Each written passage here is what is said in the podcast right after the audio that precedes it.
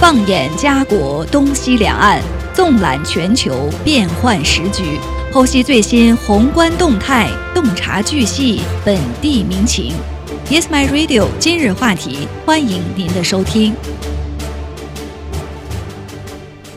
大家好，欢迎收听今日话题节目，我是主持人东晓。那么最近啊，相信很多小伙伴也是看到了杜鲁多分居的消息。那么周三宣布的分手啊，这对夫妇已经结婚十八年，那么现在将正式开始一个分居生活。很多小伙伴会好奇说，与总理分居之后啊，苏菲的生活会有什么改变？那么其实由于两人分居的时候啊，当各国领导人来到渥太华访问的时候啊，苏菲将不会再作为总理夫人出现，但她仍然会经常出现在礼多小屋，并且可以接触到总理的家政工作人员。不过据一位知情人士透露，苏菲她将不再得到总理办公室工作人员的支持，而且杜鲁多在一份声明中也表示说，两人会保持友好的关系。那我们曾经是一个亲密的家庭，彼此深爱和尊重，以及我们所建立的一切。那么杜鲁多夫妇啊，通常会在八月初一起度假。根据总理办公室的一份声明表示，这一假期将于下周进行继续。办公室还透露说，他们之间有一份合法的分居协议。不过，据这位不愿意透露姓名的消息人士说啊，杜鲁多仍然住在里多小屋，而苏菲已经搬到附近的一处私人住宅。这对夫妇啊，打算共同抚养孩子。自二零一五年自由党首次当选以来，里多小屋一直就是杜鲁多一家的家。这栋位于总统府的小屋啊，比正式总理的官邸苏塞克斯二十四号小，但是啊，仍然有二十二个房间。那么杜鲁多也是早年就以官邸年久失修为由啊，拒绝搬进苏塞克斯二十四号。那么消息人士也是证实说，苏菲将定期前往里多小屋，与那里的家庭工作人员接触。历任总理和家人住在这里的时候，可以使用厨师以及其他工作人员。那加拿大皇家骑警为总理家人提供全天候的安全保护，目前尚不清楚这一点是否会发生改变。那么皇家骑警也没有回应关于国家邮报新工作安排的问题。与美国不同的是啊，加拿大总理的配偶没有官方职务，历任总理配偶的公众形象也是有所不同。在大多数情况下，总理夫人都是从事慈善事业。那么在二零一六年，苏菲就曾经公开抱怨过，没有足够的人员来管理她的演讲和其他公开露面。她说，我想去任何地方，但我做不到。二零一六年，苏菲在接受太阳报一次采访中表示，我家有三个孩子，丈夫是总理，我需要帮助，我需要一个团队来帮助我，为人民服务。那么在当时，他有一名总理办公室的工作人员负责协调公开演讲，管理他的信件和邀请。总理办公室当时表示，正在努力为他寻找额外的帮助，管理他演讲和出席活动，以及管理总理办公室所说的大量信件和邀请。结婚前，苏菲曾任蒙特利尔的电视主持人。苏菲在特鲁多的竞选当中发挥了重要的作用，但是最近啊，她在公开场合出现在杜鲁多身边也是越来越少，这就引发了人们对两人关系的猜疑。但是苏菲继续利用她的自己的平台，推动她所关心的事业，包括心理健康和健康以及妇女权利。那么今年春天也是有消息称，苏菲正在写两本书，并且将由企鹅兰登书屋出版。那么第一本是更亲密了解自己彼此相爱，被宣传为一本鼓舞人心的成人自我发现和健康的书籍，那么将预计于二零二四年的春季出版。苏菲还将在二零二五年出版一本儿童图画书，这本书将借鉴苏菲对自然的热爱，以及她在心理健康和情感素养方面的倡导工作。那么也是有业内人士透露消息表示啊，苏菲计划将继续自己的职业生涯。那么有些人也是调侃说啊，本次杜鲁多与苏菲分居似乎是在追随他父亲的脚步。老杜鲁多则是在他政治生涯的最后几天离的婚，那么小杜鲁多也是在老杜鲁多之后啊，首位成为在任期间分居的总理。那么老杜鲁多与玛格丽特，也就是杜鲁多的母亲，于一九七七年分居，一九八四年离婚。虽然最终结果是一样的，但是父子的婚姻还是有些不同之处的。小杜和苏菲已经是结婚十八年，而她的母亲则是在结婚六年后就分居了。那么小杜和苏菲的年龄差只有四岁，而老杜和他的妻子玛格丽特的结婚啊，是有二十九岁的年龄差距。在一九七一年的时候，当老杜鲁多和玛格丽特秘密结婚的时候，当时的玛格丽特才年仅二十二岁，而老杜鲁多已经是五十一岁了。今天我们先来看一期加拿大的新闻。近日，联邦保守党党魁伯利治在一次记者会上公开阐述了加拿大人正在面临的一些困境，比如说是房价不可负担、租金过高、犯罪率逐渐攀升以及移民系统崩溃的问题。那么他在专访中也表示说，保守党在住房、打击毒品和犯罪以及移民政策方面都制定了相关政策。伯利治也是在访问中首先谈到了现在正在越来越普遍出现的过度吸食毒品的现象。他表示，在街头毒品和混乱现象已经非常常见了。伯利治表示，由于杜鲁多政府提出的毒品非刑事化政策已经导致街头出现乱象，那么三万人因过度吸食毒品而丧生，而且现在重复犯罪者一再犯案的现象也是非常常见。那么对于这个问题，保守党将主张提供治疗，并且禁止让海洛因、可卡因等烈性毒品合法化。同时啊，他也提出要把那些重复犯罪者送进监狱，而并非让他们获得保释。除了毒品和暴力犯罪问题啊，现在伯利治还谈到了加拿大人正在面临的可负担性问题。对于近日在社交媒体上流传的一种说法，一些人正在提醒新移民说，现在加拿大不仅面临危险，而且还难以负担。伯利治也是指出说，保守党不仅要降低犯罪率，还要降低生活成本。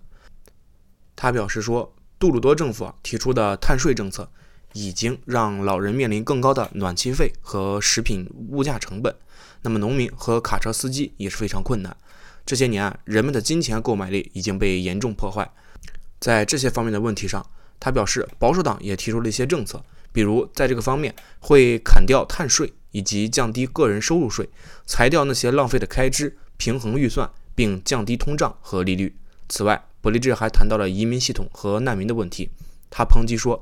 加拿大曾经拥有全世界最好的移民系统，但如今这个移民系统已经崩溃。有留学生在加拿大遇害，他接收难民，却让他们住在桥下和街头。移民家庭不能团聚，工作找不到适合岗位的人。我们要让符合资格的医生护士找到对口的工作。我们要清除官僚主义，建造更多的住房。伯利治还继续表示说，对于多伦多市政府现在面临的难民安置问题，他补充道，要让慈善机构可以加入赞助资助，因为往往私人的赞助资助是能够有效地帮助到难民问题。伯利治也是在采访中特别提到了华裔移民。他在采访中也表示说，华裔移民勤劳地贡献于加拿大，保守党政府啊非常欢迎来自中国的移民加入到政治家庭当中。但是啊，我们也不想让任何别的国家在加拿大设立警察局或者干预选举，所以才希望进行全面公开的调查，以查明一些真相。那么面对保守党做出这些策略和政策，也不知道自由党会不会提出一些自己的看法。那么我们也是将目光啊转移到加拿大多伦多地区的地产局公布的一项最新数据当中。地产局公布的最新数据表示，七月份的房屋销售、上市量和房价与去年相比都有所上升，但是面对更高的利率，交易活动似乎正在放缓。地产局表示，与二零二二年的七月相比，上个月成交五千二百五十套房屋，销售量增长了 百分之七点八， 挂牌数量也是增长了 百分之十一点五。 那么七月份平均交易价较上年同期上涨了 百分之四点二， 至一百一十万八千三百七十四元，而基准价格也是上涨了 百分之一点三。不过、啊、经过季节性的因素调整之后，销量和价格较六月份来比是有所下降的，销售下降了 百分之八点八， 平均价格也是下降了 百分之零点七。 那么七月份房屋销售的环比下降，标志着房屋销售连续第二个月的回落，而房价回落也是自今年二月份以来首次出现。地产局表示说，自加拿大央行六月份重启利率收紧周期以来，今年春季早些时候出现的销售势头似乎有所停滞。那么我们按照房屋的类型来区分，七月份的独立屋啊销售了两千三百七十八套，增长了 百分之九点一， 平均价格是一百四十二万七千二百五十七元，上涨了 百分之四点八。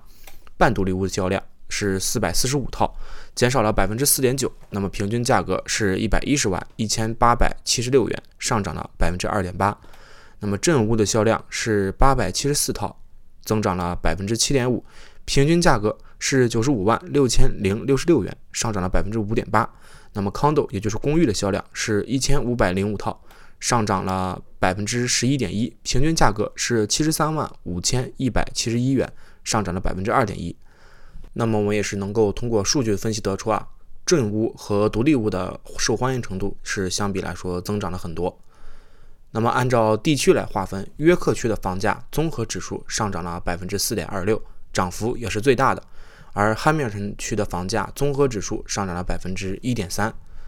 那么多伦多市的房价综合指数啊上涨了仅仅只有 百分之零点五， 而皮尔区的房价指数啊则是下跌了 百分之零点九。那么也是有一些业内人士表示说，现在可能是一个入手房市的很好时机，之后啊房价究竟会怎么样走，我们也并不得知。因为我们大家也知道，影响房市的因素有很多，不仅仅是包括地理位置，那么世界的经济形势以及一些人口数量带来的变化，同样也是能够影响房价的。接下来我们再将目光放回到中国，相信很多小伙伴最近应该也在网上刷到了关于中国河北省涿州市的水灾情况。那么据官方的数据显示，截止到八月一日的上午十点，河北涿州市受灾人数已经超过了十三万人。那么河北省统计的官方数据也是显示，涿州市常住人口约六十五万人，那么此次受灾人数啊已经占了总人口的五分之一。那么涿州市啊作为常年偏干旱的城市，涿州的洪水究竟从何而来？涿州为何也是这次灾情比较严重？那么新京报的记者也是就此些问题啊采访了中国水利水电科学研究院副总工程师程小桃。要分析涿州此次的洪水啊，首先应该知道影响这座城市的主要河流，那就是北拒马河、大石河和小清河。那么拒马河实际上是在河北发源的，其中有一小段流进了北京，在房山十渡景区那里，然后啊又走出来进入到河北。那么在进入涿州之前就被分成了北拒马河、南拒马河。那么北拒马河啊就是流向了涿州，然后在涿州又汇聚了从房山发源的大石河，再加上东面的一条小清河。那么这三条河啊也是在涿州交汇。那么这次啊引发涿州洪水的主要是北拒马河和大石河的超大流量。那么根据水文监测显示啊，在此次降雨的过程当中，北拒马河的峰洪流量已经达到了六千二百立方米每秒。这是什么概念啊？我们来简单做一个对比，在二零一二年七二一特大暴雨时啊，北拒马河的洪峰流量为两千五百七十立方米每秒。那么从现象上来看，部分河道的断面处啊，河底被水流冲下冲刷达到三米深，其中水流的破坏力也已经远超七二一时期。那么在大石河的洪峰流量上来看，在水文站点被淹没前就已经监测到是三千三百立方米每秒，实际数据远大于七二一时一千二百八十立方米每秒的洪峰流量。那也是由于数据监测显示啊，北拒马河、大石河已经给下游带去了八亿立方米的水量，相当于八个金海湖的库容。那么专家也是指出，因为这两条河流上方没有控制水利设施，这些水流啊是顺着河道自然流向涿州的。也正是因为上游、啊、没有调蓄，所以水流便直接冲向了涿州。那么超大水流是形成涿州洪水的根本，而地势特征则是加剧了洪水形势。那么专家也是指出啊，从上游山区到涿州的平原地带中间是没有过渡带的，这样的地势就会导致流量越大，流速越大。那么水流从山区进入到平原后，河道变得相对平缓，那么同样的流量，流速一低，水位一定会抬高，这也是涿州的水为什么会特别深的一个主要原因。那么专家还表示，北拒马河、大石河和小清河在涿州交汇后啊，形成了白沟河，而白沟河的河床条件无法承载三条河流的来水量，所以啊，这也就影响着涿州的排水速度，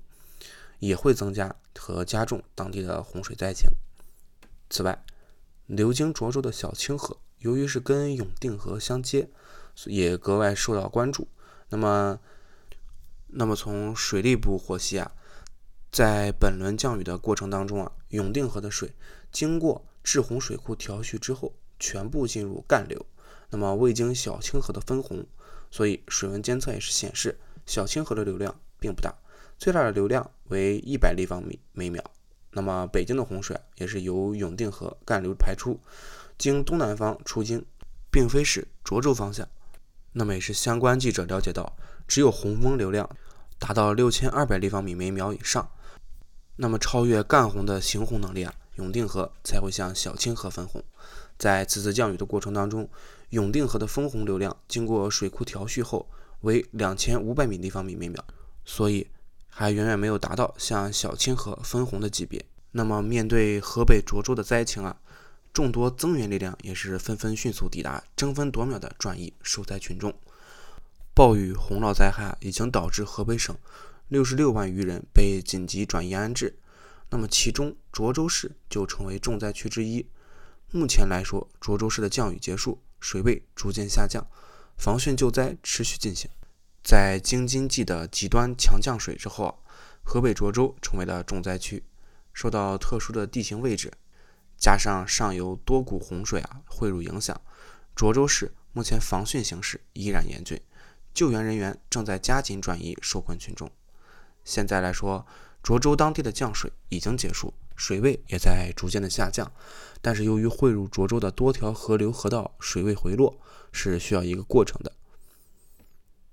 河北省水利部门预测，后期涿州仍然有三到四亿立方米的水需要过境，那么退水的时间啊，大概在一个月左右。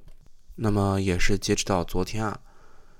住房城乡建设部已经成立了工作组，前往涿州指导防洪供水的工作。目前当地的救灾保障物资也已经陆续到位，群众也都已经放入安置点，同时供水、电力、通讯恢复等工作也在加紧进行当中。目前啊，多路救援人员，包括空中专业救援人员陆续抵达涿州。那么直升机在被洪水围困的城镇和村庄的十公里范围内啊，在低空反复的盘旋搜索，寻找失联被困人员，并且进行物资的空投任务。其中，中海油紧急调派了海上油田生产直升机和六名专业的救援人员，他们也是在涿州完成了多班次的紧急救援任务和物资空投任务，成功营救了四十九名被困人员，其中啊大多数为老人和儿童。那么位于涿州市东北部的码头镇受灾是相对来说比较严重的，这里啊是多条河流汇合的途经之地，所以这一轮持续的强降雨引发的码头镇出现严重积水、断电停水，多地没有网络信号。目前码头镇的水位已经有明显的下降，那么根据初步统计显示，码头镇已经有超过一万名的群众获救，被送往周边的安置点。在涿州职教中心的安置点啊，这里安置了本地受灾群众，大约有两千六百人。那么一批批食品、蔬菜、矿泉水等救灾物资也是陆续运抵，不少群众正在排队领取刚送到的棉褥子和毛巾被。那么在安置点的群众说啊，吃住的情况都是非常好的，有粥、有馒头、有面包，还有肠和鸡蛋，什么都有。那么河北职教安置中心啊，校方负责人也是表示说，在这次住宿的群众绝大部分是清凉寺和码头镇两个乡镇的，现在这些群众啊，吃住生活物资都有保障，饮水也是有保障的。那么也是通过这次涿州的水灾，我们也看到中国的紧急救援是非常成功的，在这里啊也发生了很多感人的故事。那么在接受到涿州的求助电话时，欧阳还在成都。这位欧阳啊，他是成都飞鹰救援队的队长，本来是没有准备去涿州参加救援的，但是他的电话不知道被谁写在一份流传于网络的救援互助文档里。从七月三十一日的凌晨开始，他就至少接到了三千个电话，而且打电话的都是涿州等待救援的市民，有的打不通电话就给他发短信说明求救地址。那么救援队原本派的是另外几名队员带着一辆车去京津冀地区啊参加救援。那么八月一日的上午，联系到涿州应急管理局之后啊，欧阳迅速组织了三十名队员开着七辆车前往涿州救援。那么从成都开到涿州啊，是需要十八个小时，花费也很高。但是欧阳表示说，那么多人给我打电话，我觉得我们应该去。七月二十九日起，河北省涿州市出现了明显的降水天气过程，全市的平均降水量 三百五十五点一毫米，最大的降水量为两河村 四百三十五点七毫米。涿州市境内啊，北拒马河、小清河、白沟河等河流量的流量是非常大的，河道行洪和城市内涝风险加剧，防汛形势也是十分的严峻。那么涿州市码头镇西刘庄村东邻琉璃河，一名村民回忆到说，七月三十日早上五六点的时候，河道的水位开始上涨，家住在河道边的平房里的亲戚啊，带着孩子来他家避险。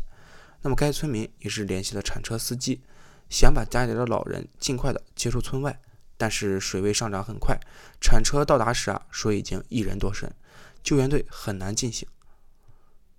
水位最高时已经淹了将近两层楼的高度。那么在第二天啊，北拒马河下游一处小区的附近水位也开始上涨。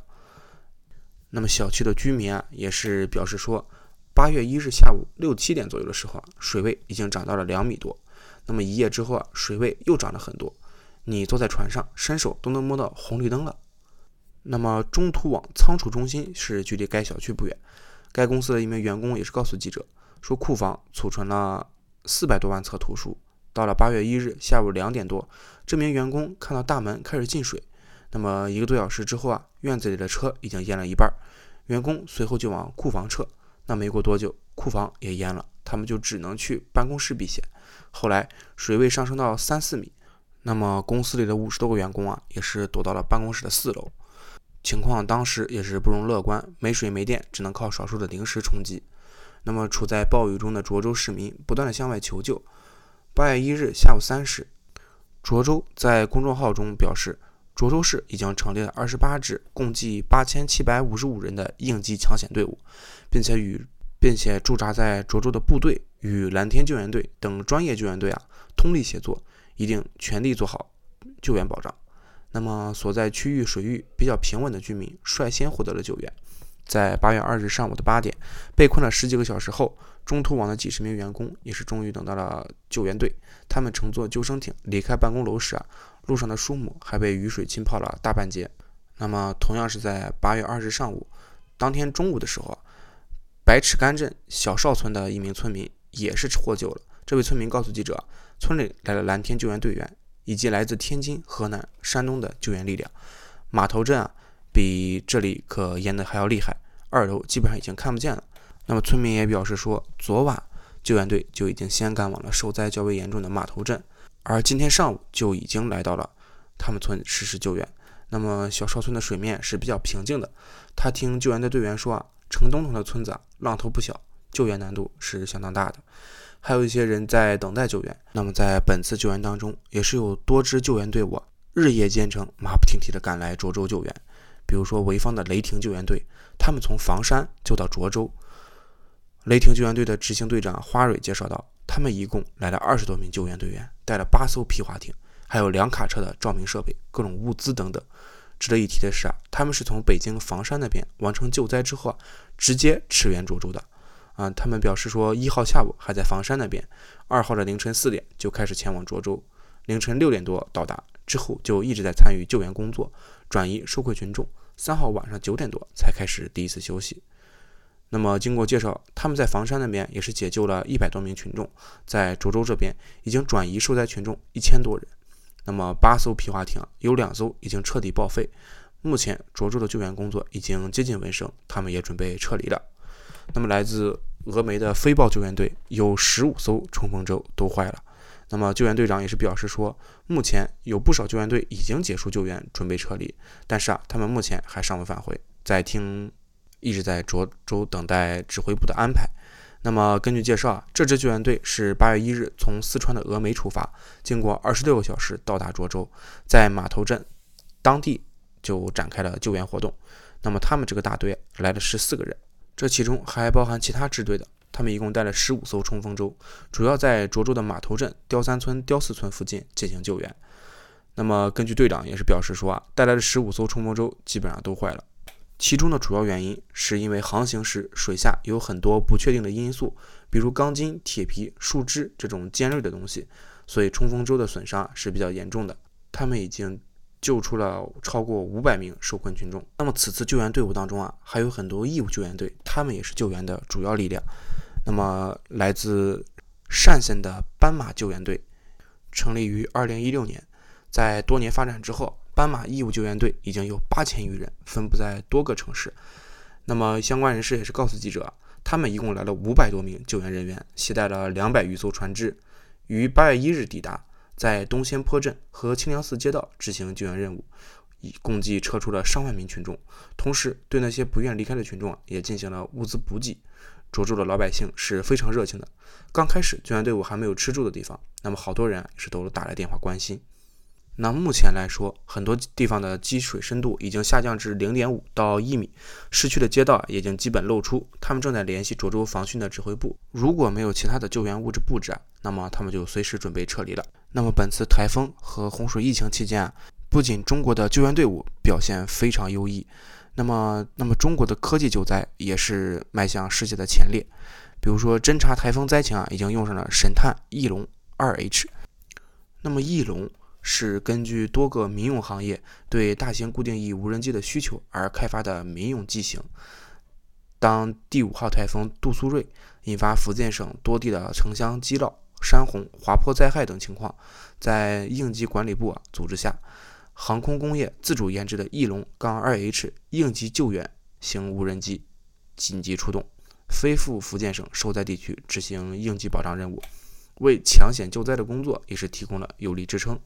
那么根据参与任务的指挥人员介绍，翼龙在这次救援抢险当中再现神探的功力，侦查到水位高涨、房屋出现不同的程度受损情况，通过实时监控气象信息，成功避开航线上的浓积云、柱状云等危险天气，并且实时侦查回传现场的高清图像、视频数据，为应急管理部、啊、提供了高效指挥和精准调度的决策依据。那么翼龙功能强大，它的机长是一米，翼展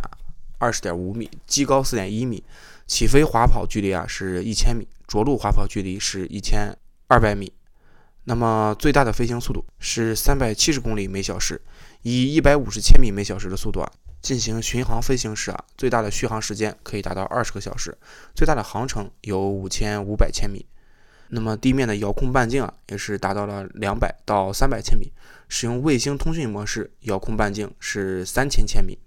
那么翼龙也是配有光电探测吊舱、合成孔径雷达、航拍 C C D 相机、应急通信保障吊舱、应急投送吊舱等等设备，在极端灾害的条件下，能够完成多波段的灾害现场勘察、工专网应急组网通讯、应急物资投送等等任务，并且融入到应急指挥体系。那么翼龙也是可以恢复五十平方千米的移动手机通讯，专网覆盖半径大约是七十千米，那么可建立一千五百平方千米的音视频通讯网络。根据航空工业相关的负责人介绍，那么翼龙目前已经开发出了应急救灾型、气象型、民用型，通过更换任务模块与吊舱，可满足气象探测、人工影响天气、应急通讯保障等不同的使用需求。那么此次执行任务的翼龙具备远航程、长航时大载重、环境适应性强等特点，可在八到十级的风中常态化飞行，执行灾害侦察、应急通讯保障等任务，并且已经经历了多次极端条件下的应急救援实战考验，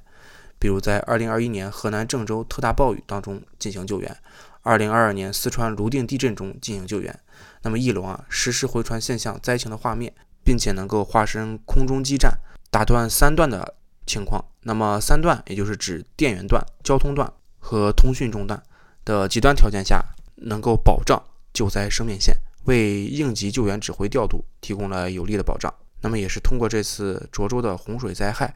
我们也能看到属于中国的救援速度和救援质量以及反应速度是非常优异的。那么我们也是在节目的最后啊，希望那些受困群众能够早日的调整回来，恢复到正常的生活当中。那么谢谢大家收听今天的今日话题，我是主持人东晓。